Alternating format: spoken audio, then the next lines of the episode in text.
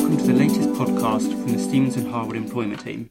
You can subscribe to the whole series on iTunes, Stitcher, and SoundCloud, or by visiting our website at www.shlegal.com.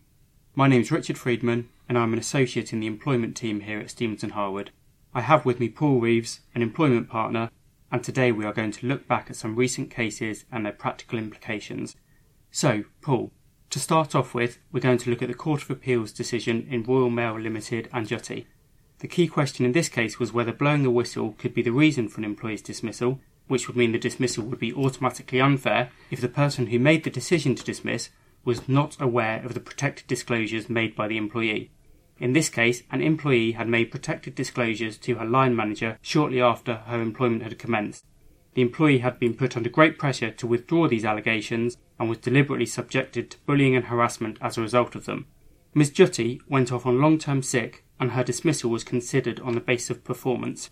Importantly, the question of dismissal was considered by a different manager who, it was found, was not aware of the protected disclosures that had been made and was led to believe by the employee's line manager that the question of dismissal was being considered solely because of the employee's unsatisfactory performance. Overturning the decision of the Employment Appeal Tribunal, the Court of Appeal held that in establishing the reason for dismissal, the Employment Tribunal was obliged to consider only the mental process of the individual who made the decision to dismiss.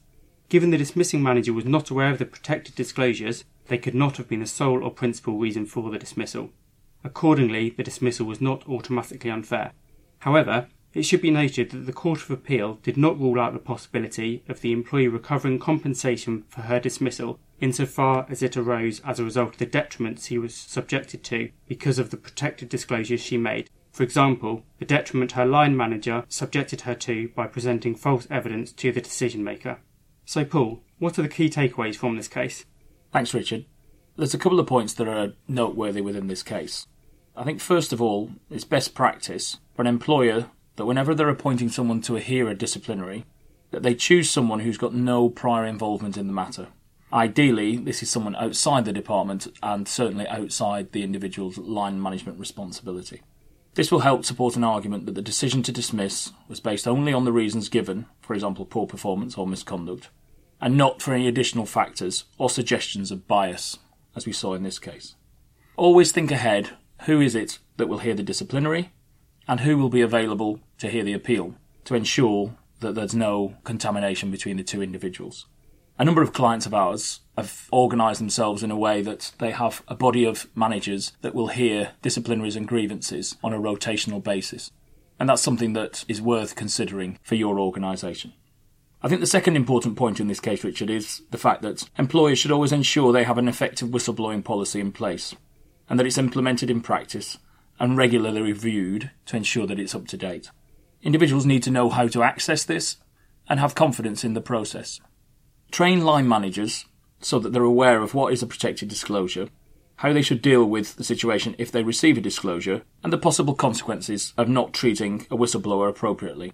On the latter point, I always find that highlighting one of the potential consequences for individuals is personal liability usually focuses their minds.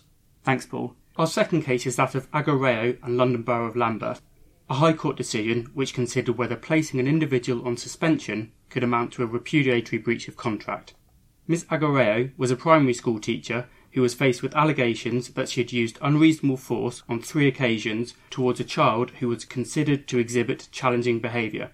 Two of these occasions had been looked into internally, and it had been found that the force used by Miss Agoreyo was reasonable. However, shortly afterwards, the executive head of the school informed Ms. Agoreyo that she was suspended in light of these allegations. The school's letter of suspension stated that the suspension was a neutral act, it was not a disciplinary sanction, and its purpose was to allow the investigation to be concluded fairly. Ms. Agoreyo resigned immediately providing a resignation letter that suggested her resignation was largely on amicable terms. Ms. Agoreyo then commenced proceedings, claiming that her suspension was a repudiatory breach of the duty of trust and confidence that is implied into all employment contracts. The High Court criticised the borough's procedure in suspending Ms. Agoreyo as it had made no attempt to establish her version of events prior to that suspension. There was also no evidence of an alternative to suspension being considered. The suspension had therefore been a knee jerk reaction and the school's default position. In light of this background, the suspension was a repudiatory breach of the implied term of trust and confidence. So, Paul, what are the key takeaway messages from this case? This case is quite interesting because we covered this topic in a prior podcast. I think it's always important when suspension's being considered to stop and think is suspension actually necessary? More often than not, it isn't. And the trouble you face, or the problem that you face by suspending someone, is that suspension develops a life of its own and could put undue pressure on the employer to conclude its investigations quickly and develop into a long period of absence for an individual who therefore becomes guilty by their absence, which is not what you're aiming to do with a suspension. You should not simply use suspension as a default position when there are allegations of misconduct. An initial investigation, in most cases including a meeting with the employee in question, should be undertaken prior to making any decision as to whether to suspend or not. Get as much of the investigation done as possible before you actually meet the individual. This should ensure that if suspension is necessary, the period of suspension should be relatively short. It's vital that you document the decision making process as to why you have chosen to suspend and whether you've considered any alternatives to suspension. And they should be noted down so that if, as in this case, suspension was challenged as a fair act, you can justify why you have taken the action you have taken.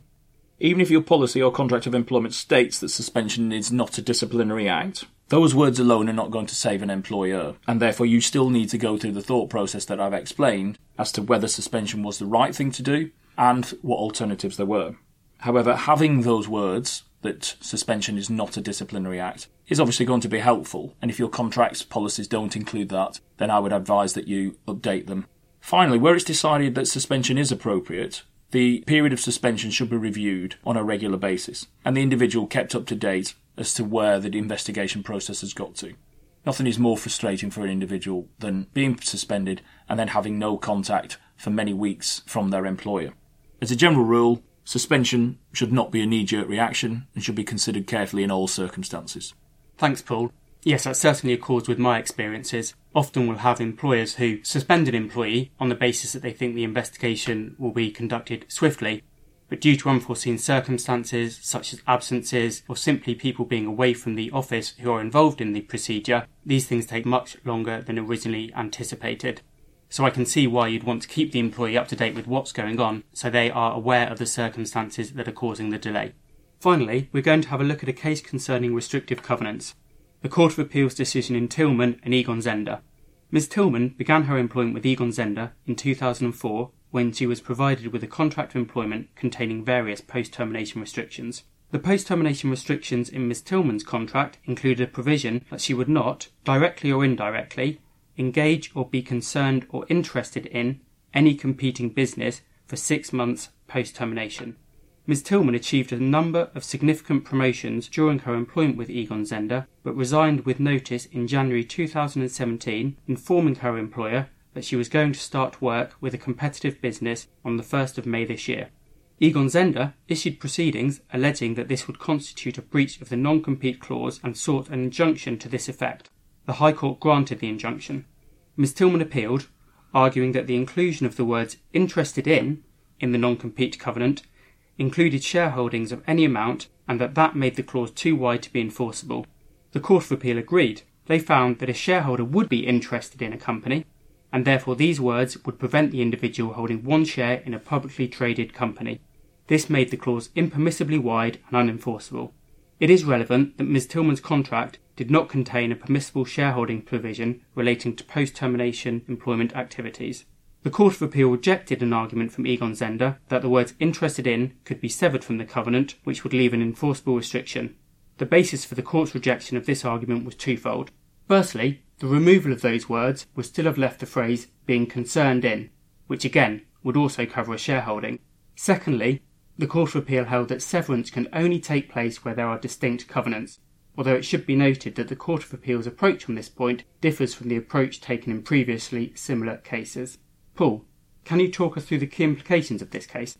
I think this case has um, a number of potentially significant consequences, as I've seen a number of contracts with clauses drafted on similar terms to those discussed in this case. Employers should always be careful to consider the use of restrictive covenants in light of what the court has said in this case. As we all know, the courts start from the position that covenants are unenforceable unless there's a legitimate business interest to protect, and the covenants are no wider than are necessary and not unreasonable in their scope and duration. This case also serves as a useful reminder that contracts should be tailored to what former employer needs to protect. The more focus the clause is given at the time of drafting, rather than just using a precedent document, the better your chances of getting a court to enforce those terms. And what do I mean by that? Well, it's very tempting to just use the template contract and not give much thought to how will this covenant work if the individual was to leave. And I think it's vitally important, although slightly odd, that on entry to your organisation, you're looking at an individual's exit and what the consequences of that may be. But that's how you should be looking at this. As you've already mentioned, Richard, other words concerned or interested in necessary, even with a permissible shareholding exemption.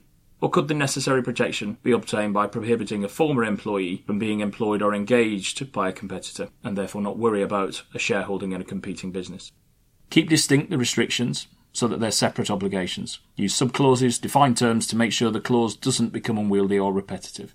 The advantage of this is that if one section is found to be unenforceable, then having separate restrictions increases the likelihood that the court will sever the offending subclause and you'll be able to rely on the other enforceable restrictions. In this case, unfortunately, the restrictions were too intertwined, and therefore the court wasn't prepared to sever the offending sections. So the whole clause failed. Having those subclauses will put you in better chance of having severance applied. Practically, the case is an important reminder to all employers to keep their contracts, and in particular the restrictive covenants, up to date.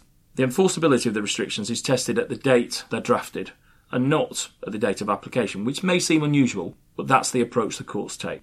So, with regard to Ms. Tillman, she'd enjoyed a number of promotions over her time with Egon Zehnder and was now in a very senior position at the time she left. The restricted covenants, however, were those that had been imposed on her when she joined the company many years earlier and had not been updated or developed with the numerous promotions she received. And that also counted against them. In our experience, promotions are a great opportunity for employers to review an employee's restrictive covenants and by issuing a new contract of employment to update those covenants so that they remain current to the role that the individual occupies at that time. Thanks, Paul. It should be interesting to see what approach the courts take on matters such as this moving forwards, and we'll be sure to keep listeners updated on any developments. Thanks again, Paul, and thank you for listening. Remember that you can listen again and subscribe to the series on iTunes, Stitcher, and SoundCloud, or by visiting our website